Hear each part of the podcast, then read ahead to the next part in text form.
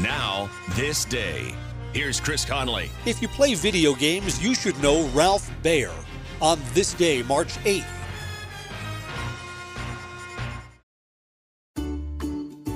Medicaid and CHIP offer free or low cost health coverage for children and teens. Hospital and doctor visits, prescriptions, shots, and more are covered. That's peace of mind for parents if a child is sick or gets injured. And parents may now be eligible for Medicaid too, even if they've applied in the past. Enrollment is always open. Visit InsureKidsNow.gov or call 1 877 KIDS NOW. Paid for by the U.S. Department of Health and Human Services.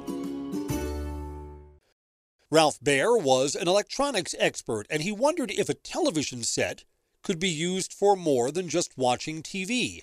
The earliest televisions were hardwired for an antenna. The only thing that could be seen on the screen was what the broadcast signal antenna picked up. But Ralph Baer literally cut the wire leading to the antenna jack. He created a small black box. The electronics inside could also send images to the TV screen. He thought the military would use it for high resolution radar. But he also invented two more inputs to his black box for joysticks, and now two people could control what happened on the screen. A special black box insert became the first video game, Pong.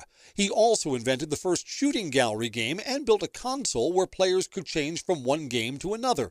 Ralph Baer is the father of video games on your television. He was born on this day, March 8th, 1922.